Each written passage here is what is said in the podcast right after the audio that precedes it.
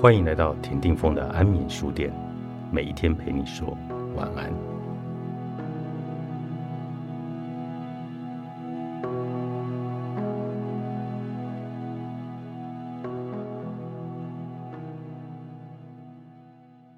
和几个正在创业、在知名企业担任主管的朋友闲聊，我问大家：应征新员工的时候，你们会特别注意哪些条件？他们洋洋洒洒说了不少，却不约而同都提到共同的条件就是年纪。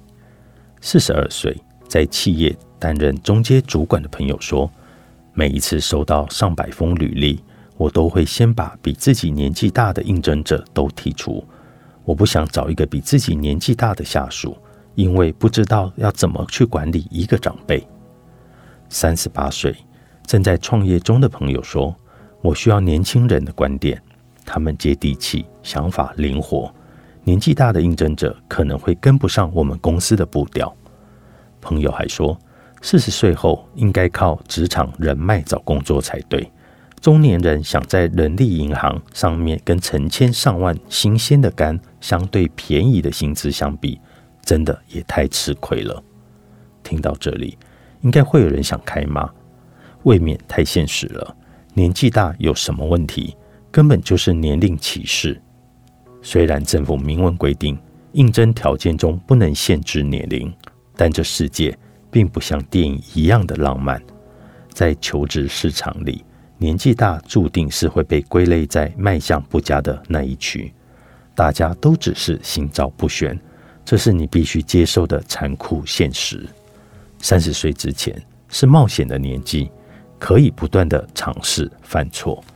三十岁之后是定调的年纪，决定人生的方向，形成自己的人格。三十五岁到四十岁是翻转的年纪，人生已经累积了一点本钱，可以奋力一搏，翻转人生。四十五岁是验收的年纪，婚姻、事业、投资、财富，就像现世报一样。在这个年纪之后，开始反馈到自己的身上。我的同才之中，大约都是四十岁之后，人生出现巨大的落差。有人已经得到财富、心灵的自由，有人还在烦恼下个月的房租在哪里。有人活得笃定踏实，有人过得心惊胆战。这几年，年轻世代流行着一种逆文化，标榜着努力无用。要费有理的口号，在该努力的年纪选择了躺平，直接放弃努力。在我这个过来人看来，这种无为而治的生活态度背后有着巨大的代价和风险。不管怎么逃避，躺得有多平，四十五岁以后还是得乖乖面对自己的人生课题。你有能力照顾年迈的父母吗？你有能力承担生命中的意外和风险吗？这些可是生而为人逃不掉的责任啊！网络上的舆论大量鼓吹着反奴性，要年轻人不要当工作的奴隶，不要当房屋的奴隶。但我认为，当一阵子奴隶换一辈子的自由，比起自由一阵子当奴隶一辈子，会来得更值得吧？有人笑买房是无奴。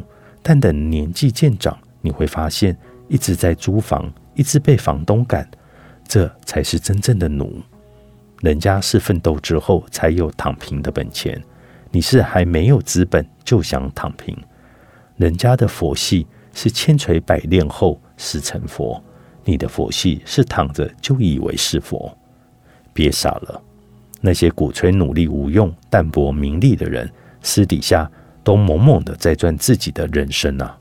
他们就像是说着自己没有看书却考了一百分的同学，还有一些是他们自己真的不想努力，顺手拉了你一起陪葬，就像那些不准备考试拉着你一起放烂的坏同学。你努力的意义不是在追求世俗的荣华富贵，而是去成就自己承担风险的能力，来保护自己。也保护自己所爱。你有想过四十五岁的自己会站在哪里吗？